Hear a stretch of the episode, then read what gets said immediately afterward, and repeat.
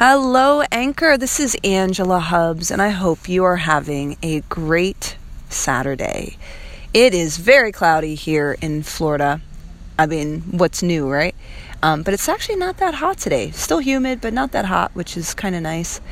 I spent most of the morning just kind of resting. I haven't been feeling well, and you know, it's just part of the cycles of life. The more you try to fight it, the more it shows up.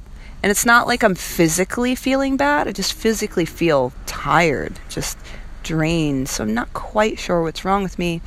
I imagine, again, especially after the spiritual cleanse, like I'm really present, I'm kind of sensitive.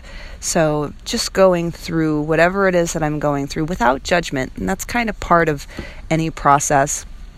So I have um, a really good friend. Her name is um, Jacqueline Gertz, who has kind of taught me over the course of the last couple years, like dealing with the laws of attraction and just owning my my natural magic.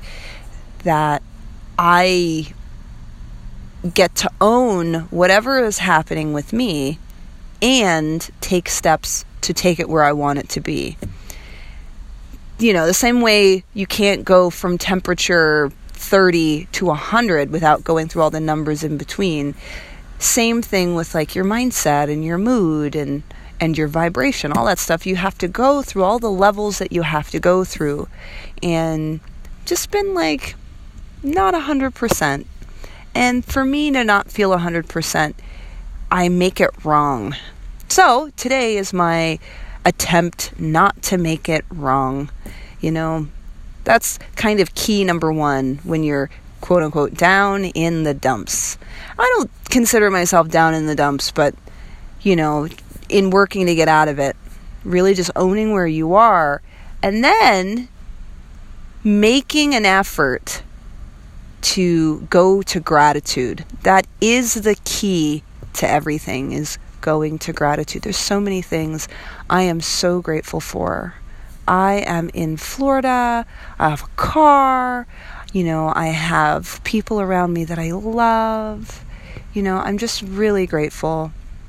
And that is also key to getting your mindset to go from, you know, the down in the dumps to at least a higher place.